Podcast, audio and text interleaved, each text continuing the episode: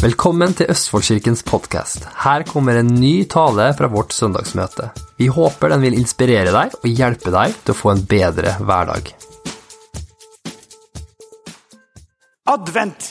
Og klart at eh, Nå er jeg nettopp ferdig med en prekenserie som heter For når livet er tøft. Og det som er jo veldig bra, så tenkte jeg ok, hva skal jeg gjøre? For det, det, det er jo liksom, Jeg har preket seks deler at når livet er tøft. Og, og, når jeg er ferdig med den prekenserien, så er ikke dermed sagt at det er ingen som har et tøft liv lenger. Så man kan jo alltids fortsette og fortsette. Siste gangen jeg preket, så preket jeg at når livet er tøft, og du blir fristet. Men det som er utrolig bra, og dette sier jeg for jeg selv har enormt glede av podkast. Og Flere og flere folk følger oss på podkast. Hvis ikke jeg er her på en søndag, så bruker jeg å ta med meg som regel Hanna eller Kenneth på en rotur på romaskina mi. Så jeg er på med podkast, og ingen preker jo så lenge lenger. Så etter 20 minutter så er man jo stort sett to tredjedels ferdig med den prekenen. Ja? Men, men, men, men, da hører jeg igjen og igjen, og jeg vil oppmuntre deg, kjære venner, at vi er jo på gudstjeneste en og en halv time på hver søndag. Men det er viktig at vi igjen får Guds ord sier at troen kommer av hørelsen, og hørelsen av Guds ord. Og når vi hører Guds ord igjen og igjen, så får vi en ny mindset. Dere vet alle sammen at En av mine favorittprekende emner er å snakke om sinnets fornyelse. Så jeg bare sier dette, så Nå i desember så kommer jeg til å snakke om det som har med julen å gjøre. Det som har med advent. Men du vet at når det gjelder at vi snakker om Gud, så snakker vi egentlig eh, om prinsipper som fungerer gjennom alle tider. Husker når jeg selv var en ungdom, så var jeg ikke så sikker på om jeg kunne stole på Gud. fordi at forkynnelsen vi satt under den gangen, på en måte Det var en sammenblanding av godt og vondt. Det var en sammenblanding av, av ja, Gud er god, men noen ganger så vil Gud at du skal være, bli sjuk og osv. Og, og det ble et sånt sammensurium hvor jeg fikk et bilde av Gud som en lunefull Gud. Som kanskje var god på søndag til den som var trofast i menigheten, men på mandag så var man ikke helt sikker lenger hva han holdt på med. Ja? Men det som da, når vi snakker om da advent, så er det og så skal jeg ta da konteksten og på en måte det bakbildet om julens budskap og snakke om forskjellige prinsipper som gjelder også i dag. F.eks. tyngdeloven har fungert til alle tider.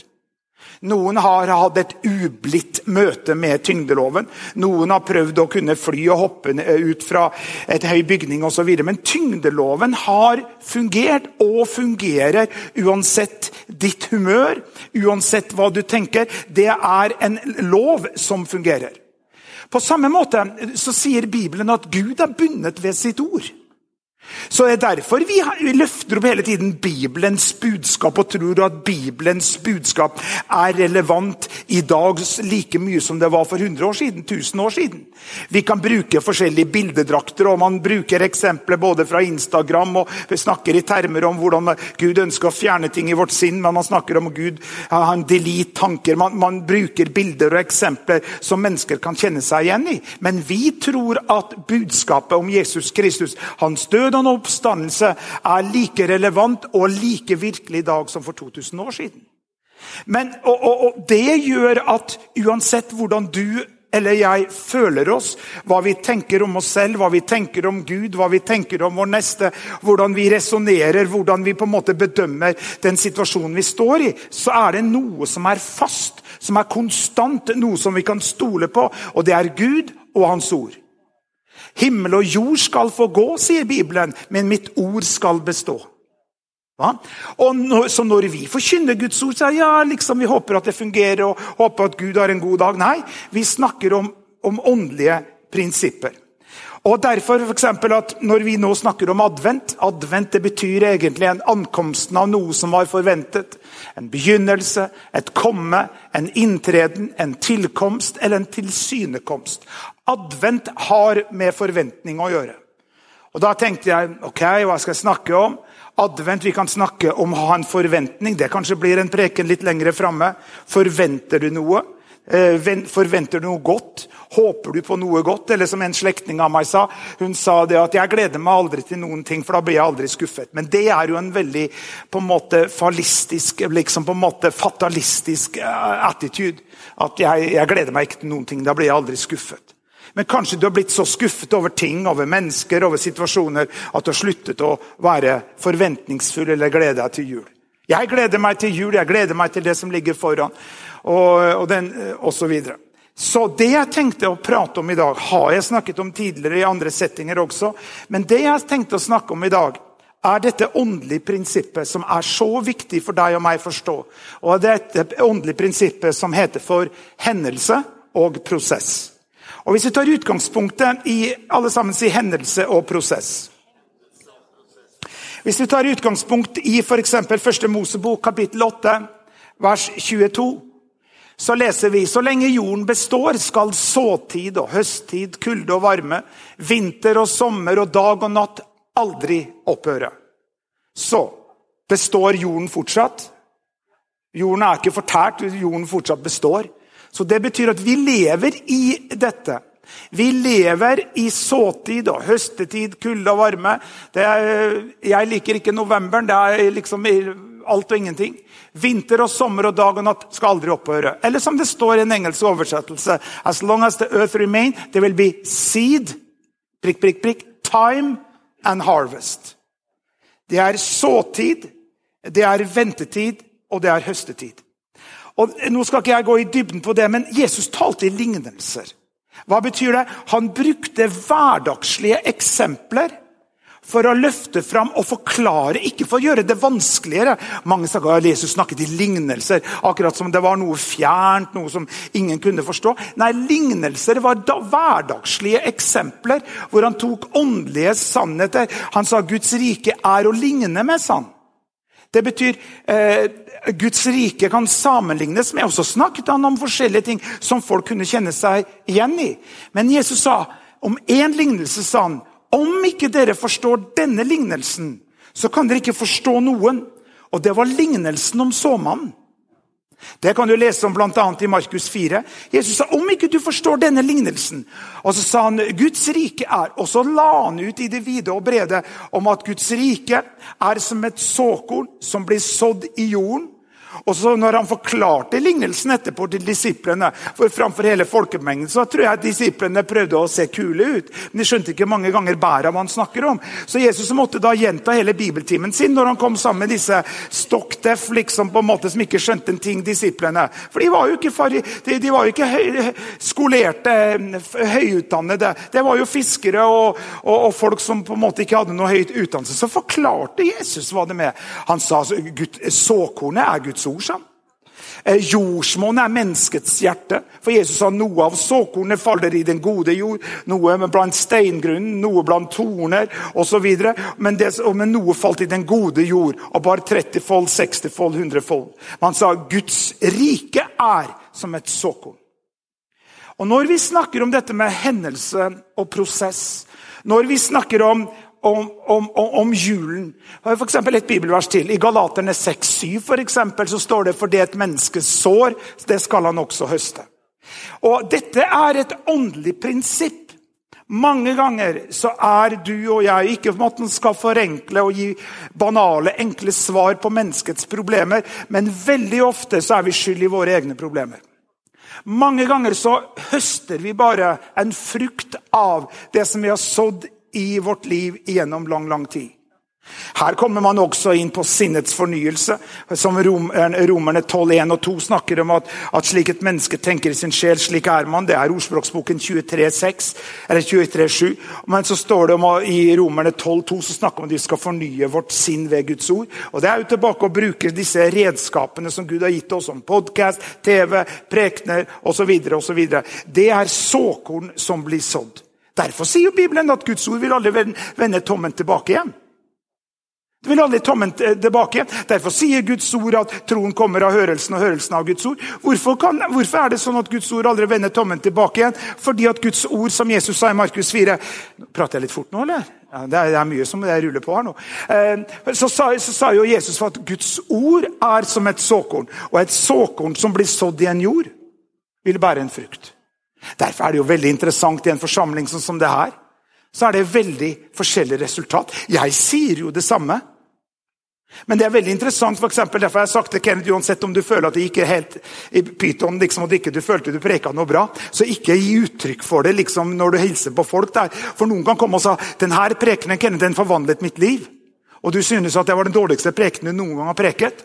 Men Guds ord vender aldri tommen tilbake. Prise Gud at Guds kraft er ikke basert på hva du føler, men Guds kraft er basert på kraften i ordet.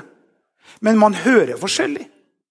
Man hører ut ifra den, den posisjonen man står i, men man hører også ut ifra hjertets kvalitet. Og hvor bra frukter det bærer, avhenger av jordsmonnets kvalitet og evne til å ta imot da det eh, Ta imot det hva, eh, såkornet. Den Det er mye klipp og paste der. Kopi og paste. Jeg bare kjører på. What's happening, Dan? Gi meg bare ett sekund. er det.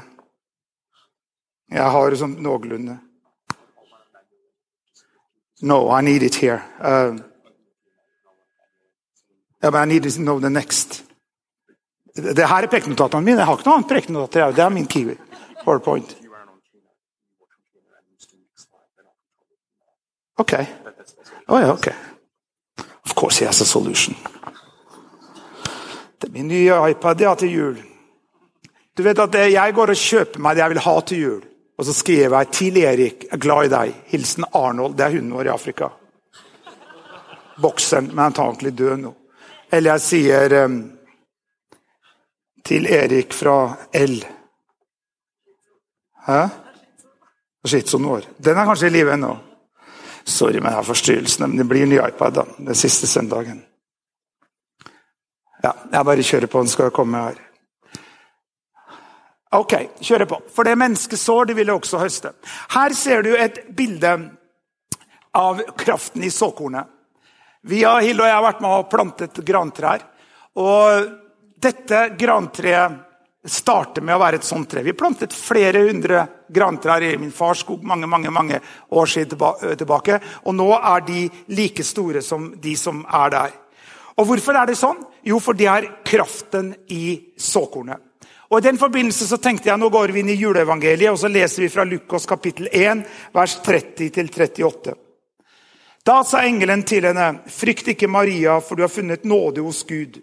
Og se, det skal bli med barn og føde en sønn, og du skal gi ham navnet Jesus. Han skal være stor, og han skal kalles den høyeste sønn. Og Herren Gud skal gi hans far Davids trone. Og han skal herske over Jakobs hus for evig, og hans rike skal ikke ha noen avslutning. Da sa Maria til engelen, hvordan kan dette gå til, da jeg ikke har levd med noen mann? Engelen svarte og sa til henne, Den hellige ånd skal komme over deg, og kraften fra den høyeste skal overskygge deg. Derfor skal også det hellige som blir født av deg, kalles Guds sønn. Og se, din slektning Elisabeth har også unnfanget en sønn i sin høye alder. Og hun som ble kalt ufruktbar, er nå i den sjette måned. For ingenting er umulig for Gud. Da sa Maria, se, jeg er Herrens tjenestekvinne. La dem skje meg etter ditt ord og engelen forlot henne. Dette bibelverset, 'La det skje meg etter ditt ord', er et fantastisk bibelvers. Hvis vi tenker på dette og klart Nå skal ikke jeg gå inn på det. Noen har jo, mener jeg, det er et teologisk spørsmål, men har opphøyet selve jomfru Maria i en posisjon som jeg mener ikke du kan egentlig finne i, i Skriften. Ja, hun var mor til Jesus. Men det var, det var, på en måte som at Gud lånte huset til Maria, hennes kropp, i ni måneder for at en baby skulle komme ut av jomfru Maria. Men poenget er det at når engelen står der og sier til Maria og gir henne budskapet og Her er det viktig å forstå at dette var ikke noe som skjedde hver mandag der nede i Israel. Dette var ikke liksom hverdagskost at en, at en jomfru skulle bli gravid. Det hadde aldri før skjedd og kommer aldri til å skje igjen etterpå. Det er en one time miracle. Og klart at Når man ikke kan referere til at ja, men det er ikke noe problem å bli gravid og likevel være jomfru, for det skjedde med den og den og den, og den, så er det kanskje lettere å tenke ja, det skal vi alltids få til. Nei, det var helt out of the blue. Og det, Vi får jo kanskje spørre Jesus en gang, eller spørre Gud selv hvorfor han valgte Maria. Det er jo et godt spørsmål.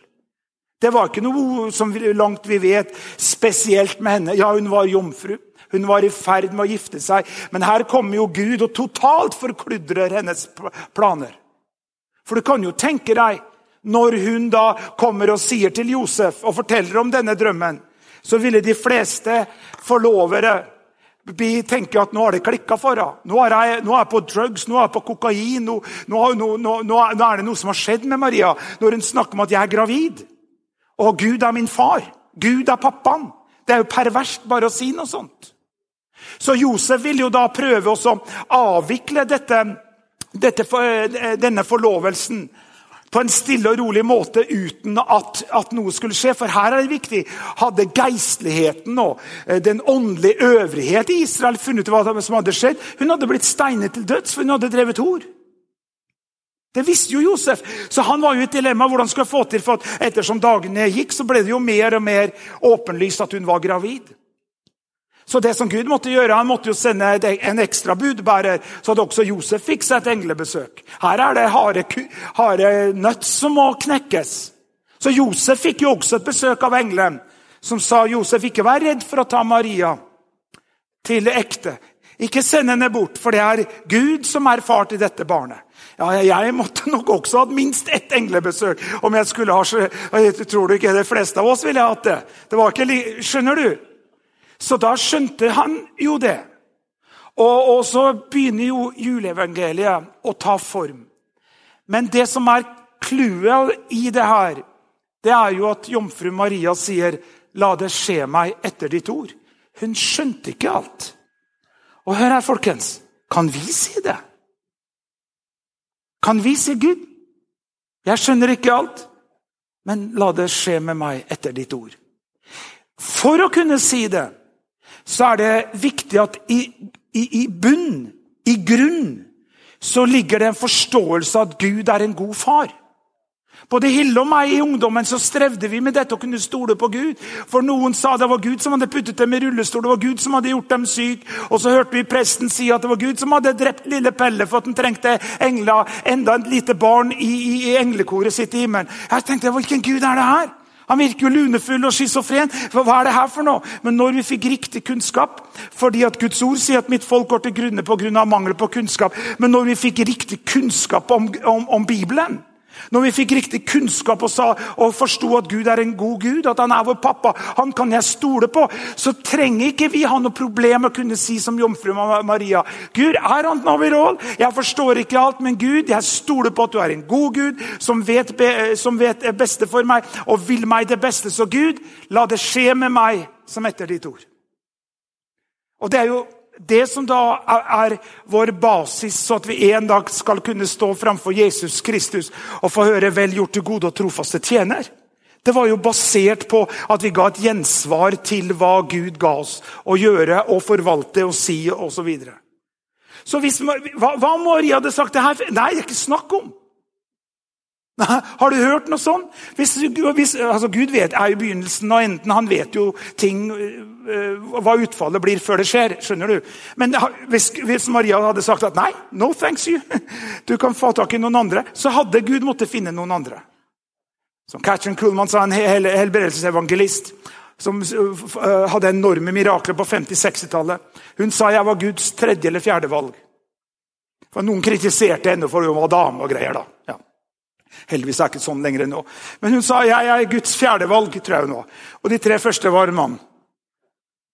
Men Gud går jo til den som da kan si og gjensvare 'la det skje med meg', som etter ditt ord. Så når da dette såkornet, så hva er det som skjer her? Hva er det jeg preker om? Jeg preker om hendelse og prosess. Her skjer det en hendelse. Et mirakel, kan du godt si. Trygt si. Halleluja. Hun blir gravid. Det betyr fysisk sett et mirakel er lagt inn i hennes mors liv. Og Her er mitt poeng. det var en hendelse. For Gud går ikke utenom sine egne prinsipper. Gud går ikke utenom de prinsippene som han har gitt over til oss. Han lever etter egne prinsipper. For å si det sånn Gud lever som han preker.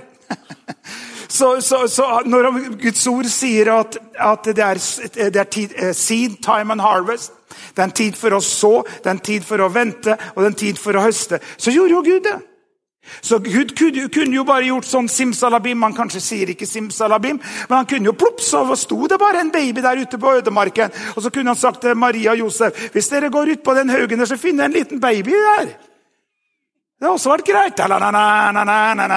ikke sant? Som gjeterne de fant denne Jesus i krybben. Men det starta jo ikke der. Det starta jo ikke at gjeterne fant en baby i en krybbe. Det var et resultat av en jomfru ni måneder tidligere hadde sagt 'la det skje meg etter ditt ord'. Og, og det spant i hennes hode hvordan det skal skje. Kan du tenke deg når hun ga gjensvar til engelen? Tror du ikke hun begynte å tenke hvordan hun skulle få sagt det her til Josef? Men takk og lov så, så svikta ikke Gud. Maria og Josef fikk også et eget englebesøk. Hva? Hva? Men det var jo bare Josef og Maria. Hva med resten av societyen? Hva med resten av det greien? Så hva er det da som skjer? Dette er en av Hill og meg sine favorittbilder.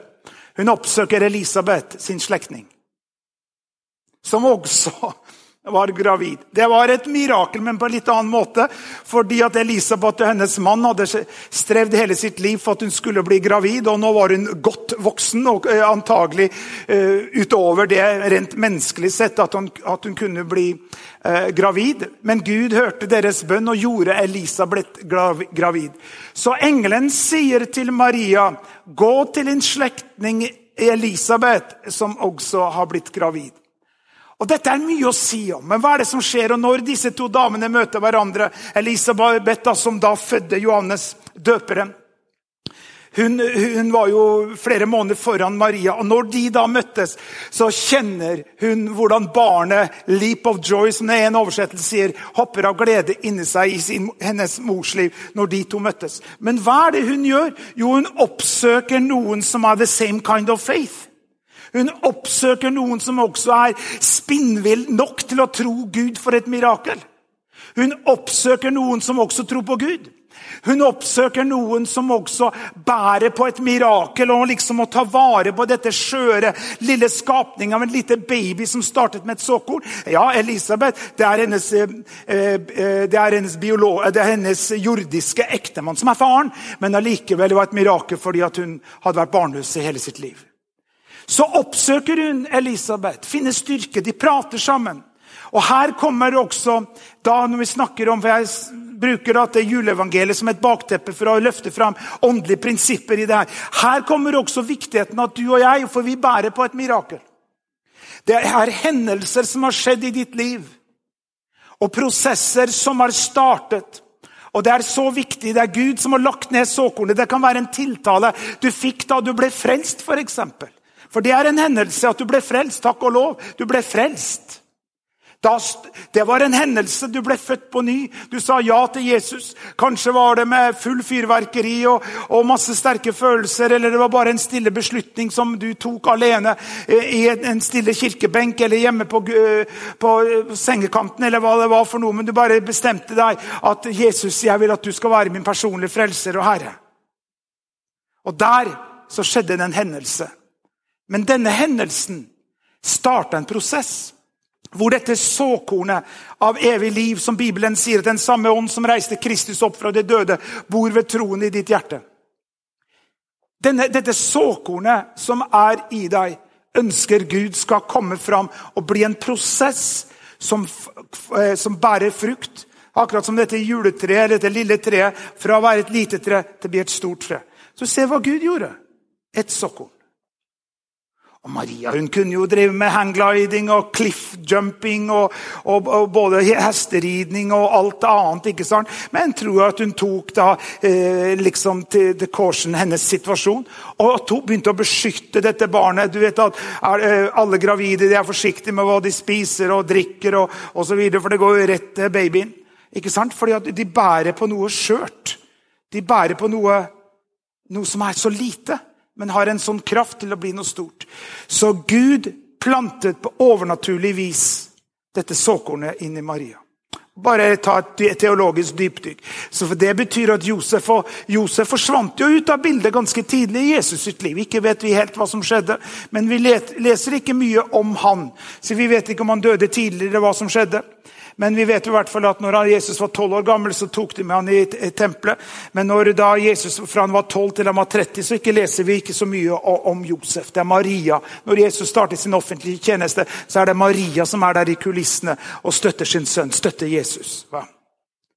Men Josef det var, ikke far til Jesus. Og Noen liberalteologer driver og diskuterer dette. Men la meg si det sånn, for det kunne ikke være, det, det kunne ikke være en blodslinje som hadde synd i seg. Dette blir dypt, folkens.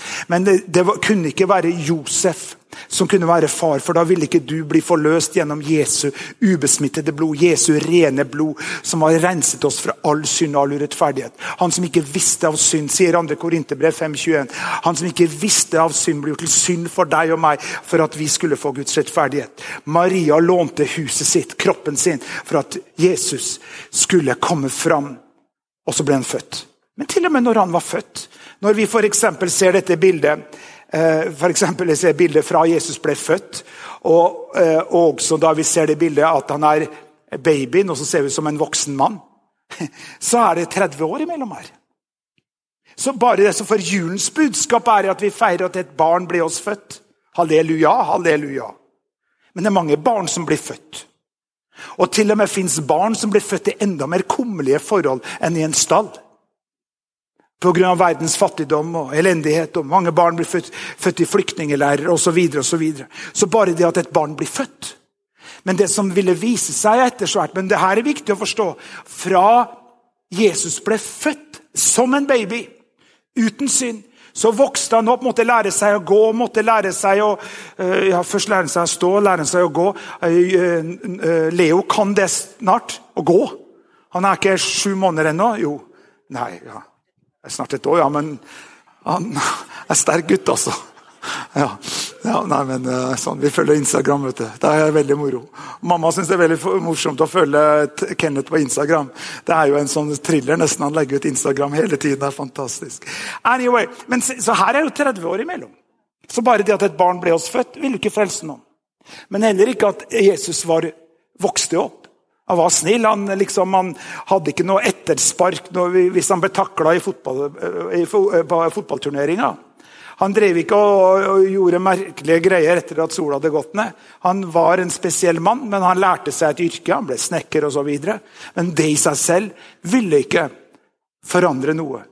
Forandringen kom jo gjennom påsken. Det hadde ikke vært noen jul å feire om ikke påsken hadde kommet. Og det hadde ikke vært noe påske å feire om ikke Kristi himmelfartsdag hadde kommet. Om ikke pinsedag hadde kommet. Om ikke denne hellige ånd hadde kommet. Den samme ånd som reiste Kristus opp fra de døde, som bor ved troen i vårt hjerte, kom og hjalp oss. og Kirken ble født. Og vi er her på jord for å være Jesu hender og være Jesu føtter. Men det var jo pga. at det var en person, hans navn er Jesus Kristus, sann Gud og sant menneske, som valgte å gi sitt liv på korset for deg og meg og hver den som påkaller Herrens navn, skal bli frelst. Det var pga. at prosessen ble fullendt. Jesus ga sitt liv av egen fri vilje. Han kunne når som helst når han hang der på korset og, og sagt at det her finner jeg meg ikke i, og bare revet seg ned fra, eh, fra korset og kalt tolv legioner. Det er flere tusen engler. Kom og slå alle de som sto der og håna han og, og plaga han og torturerte han. Og, og bare sagt at det her finner jeg meg ikke i. Men han fant seg i det for at du skulle bli forløst ved hans død og ved hans oppstandelse. Så prosessen ble fullendt for Jesus, men det var ikke dermed sagt at det var gjort uten kamp. Derfor ser du f.eks. disse hendelser og prosess så ser du her i Lukas 2,11. Det er jo et julebudskap. Det er jo et eh, julevers. For i dag er det født en frelser i Davids by. Han er Kristus Herren. I dag, når Jesus ble født, sa engelen til gjeterne på gjetemarken når han lå der i i krybben at i dag er det født en frelser i Davids by. Han er Kristus Herren. Men så ser vi i samme kapittel, Lukas 2, 52, og Det er i forbindelse med at Jesus var i synagogen i tempelet. Da er Jesus tolv år gammel. så står det og Jesus vokste i visdom og alder og i velvilje hos både Gud og mennesker. Hva er det jeg snakker om? Jeg snakker om advent, men ut ifra denne settingen om hendelse og prosess. Hendelsen skjedde, Jesus ble født. Hendelsen skjedde at jomfru Maria ble gravid med Guds såkorn. Hendelsen skjedde at Jesus ble født, men prosessen startet da, og Jesus vokste i visdom og alder, og han vokste i velvilje hos både Gud og mennesker. Og hva er det for noe? Jo, det er samarbeidet mellom Gud og menneske. Ser du det? For hadde jomfru Maria sagt det Nei, det her finner jeg meg ikke i. Det her vil ikke jeg være med på. Kan lovsangerne kommer fra. Det her vil ikke jeg være med på. Men du ser hvordan Gud samarbeider både med deg og meg. Gud kan tale til oss. Mange av oss har fått det man kaller profetiske tiltalere. Noen har kommet og sagt at 'så sier Herren', eller du kjenner at Gud gjør noe levende i hjertet ditt. Du leser et bibelvers, eller du ber til Gud, eller er ute og går en tur i skogen og tenker på Gud. og ber fra og løfter opp ditt hjerte til Herren, og plutselig kjenner at Gud legger ned i ditt hjerte ting du skal gjøre.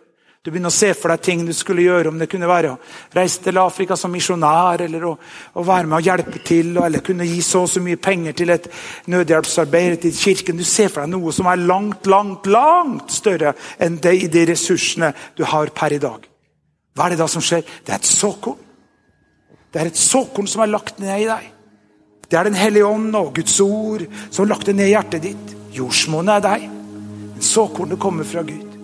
Og ettersom årene går, så er det lett å kanskje bli rådvill, motløs. Tenke, ah, ah, det var vel bare noe tull. Det var vel kanskje bare noe overspent, karismatisk ting. Men det ligger der. Og det som er så viktig, kjære venner Jeg får bli ikke ferdig med alt det her. Men det som er viktig, kjære venner, det er at vi lar denne prosessen fortsette. Vi stopper prosesser av forkastelse. Vi stopper prosesser av, av name-calling, av ting som kanskje foreldre Eller du kanskje kommer fra et, et hjem preget av vold, overgrep, alkoholmisbruk. Du kommer kanskje fra en veldig broket bakgrunn på skolen, du ble kanskje mobbet. Det er ting som har blitt sådd inn i deg òg. Jeg kan fortsatt ha mareritt om ting som jeg har opplevd i mitt liv. Jeg kan fortsatt ha det. Men jeg gjør noe med det. Jeg lar ikke det prege meg. Jeg taler Guds ord over det. Og prøver å være enda mer passe på at før jeg legger meg om kvelden, at jeg taler Guds ord til meg selv. Fyller meg med positive ting så man kan drømme gode drømmer. I fred skal jeg legge meg ned og sove. For du, Herre, bare du lar meg sove og hvile trygt. Tale Guds ord. Så at det såkornet som har blitt sådd av fienden, av fordervelse, av ødeleggelse, blir kvelt til døds. Ved at ikke vi nourish det, at ikke vi gir det næring, at ikke vi går og tenker på det hele tiden. At ikke vi går og prater om det hele tiden. Ikke hele tiden nourish det. Men det som vi nourish, altså det som vi gir næring, det som vi gir gode ting, det som vi, vi gir føde, det er det som er lagt, lagt ned inni deg av Gud. Hendelsen har skjedd. Såkornet er sådd. Og la prosessen hele tiden skje og komme fram og utvikle seg, så at den hendelsen som bare kan gå til neste Gud forsørget Jesus og hans familie gjennom gavene til de vise menn. Her ser du samarbeidet mellom Gud og menneske. Hvorfor tror vi at det er tre vise menn? For det står ingenting om at det var tre vise menn. Det står heller ingenting om at det var et eple Adam og Eva spiste i Edens hage. Men det har vi alle trodd. Bare at det var en frukt. Det står ingenting om at det var tre vise menn. Det her er veldig dypdykk, folkens. Betyr ingenting. Det er antagelig for at det kommer gull, røkelse og myra. Tre forskjellige ting. Det spiller ingen rolle. Det var en gjeng med vise menn. Men de ga jo masse gaver til det nyfødte barnet og familien. Og like etterpå så måtte de jo rømme landet. Hva rømte de med? Jo, alle skattene de hadde gjort. Det gikk jo flere år hvor de måtte bare ligge i skjul eller ikke ha en høy profil i Egypt pga. at Herodes var ute etter å drepe Jesusbarnet. Og når da det var trygt å komme tilbake, så sier englene nå kan du dra tilbake igjen. Hva levde de av? De levde av de pengene, de skattene, de gavene som de fikk av de vise menn. Hva er det igjen? Samarbeid mellom Gud og mellom mennesker. Det er prosesser i ditt liv. Det er prosesser i mitt liv. Og Så lenge jorden består, så er det tid for å så, for å vente, for å høste. Og Vi alle sammen er et eller annet sted mellom at ting har blitt sådd inn i vårt liv. Jeg er godt voksen, jeg fortsatt bærer på drømmer i mitt liv. Jeg bærer fortsatt på drømmer som jeg ønsker å utføre før jeg dør, og jeg er jo bare halvgått løp. Vi skal jo bli 120 år, vet du, hvis, hvis Jesus dryger. Men det som er viktig, er at hele tiden man holder håpet oppe. Man fortsetter å vanne dette såkornet. Tar vare på denne, på denne såkornet som har blitt sådd inn i ditt hjerte. For at en høst skal komme. Hvis du tenker etter, hva bærer du på, min venn? Hvilket såkorn har ikke kommet i full blomst ennå? Hvilke drømmer bærer du på? Hva har du gjort med det? Har du gitt opp? I denne adventstid så er det viktig igjen at vi lar advent, denne positive forventning av noe godt som skal komme, er det som begynner å prege oss igjen. At vi begynner å glede oss til julen som et lite barn. Men ikke bare til gavene og alt det der. Men dette Wow! Jeg har en lys framtid. Året som ligger foran meg, kan være det beste året i mitt liv så langt. Hver gang du lar de tankene, følelsene, de ordene komme ut, så nourish du. Da gir du næring til det såkornet som har blitt lagt ned i deg. Et mirakelsåkorn som gjør at det skal komme ut i full blomst. Du skal bli fullheten av det Gud har kalt deg til å være. Om du er her i dag, hører min røst, ser på dette programmet, ikke kjenner Jesus, så la dette mirakelsåkornet av Den hellige ånd som føder deg på nytt, komme inn i ditt hjerte. Bare be den enkle bønnen sammen med meg og si, kjære Jesus, Kjære Jesus, kom inn i mitt hjerte. i mitt hjerte. Jeg tar nå Jeg tar imot deg som min personlige frelser som min personlige frelser som min Herre. og som min Herre. Takk Takk skal du ha, Jesus, at jeg kan gå denne julen i møte med en positiv forventning at det beste ligger foran meg. Takk skal du ha, Jesus. Ha. Amen. Amen. La oss alle reise oss.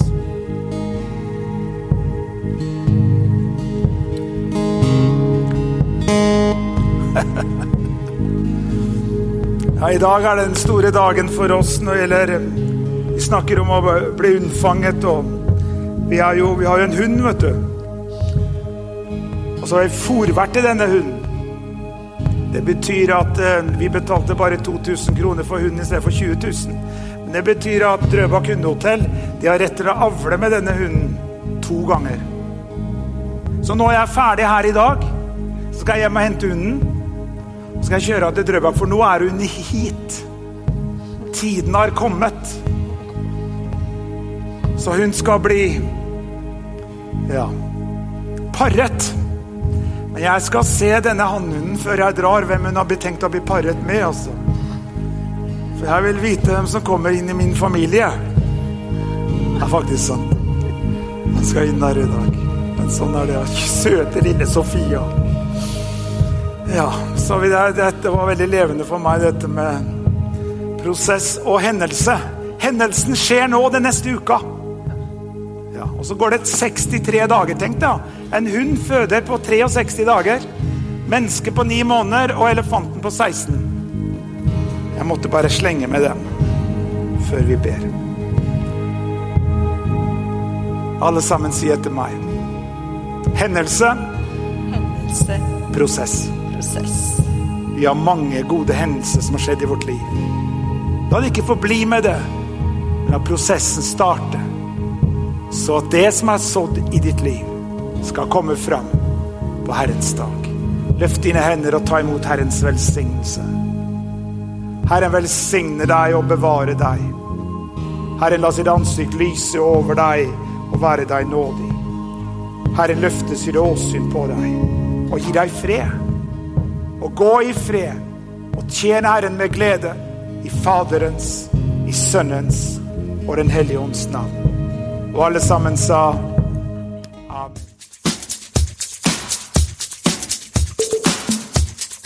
Takk at du lytter til dagens podkast. Hvis du trenger forbønn eller ønsker å kontakte oss, send oss gjerne en mail til post at østfoldkirken.no. For å støtte oss, eller for å finne ut mer om vår kirke, besøk oss på vår nettside østfoldkirken.no.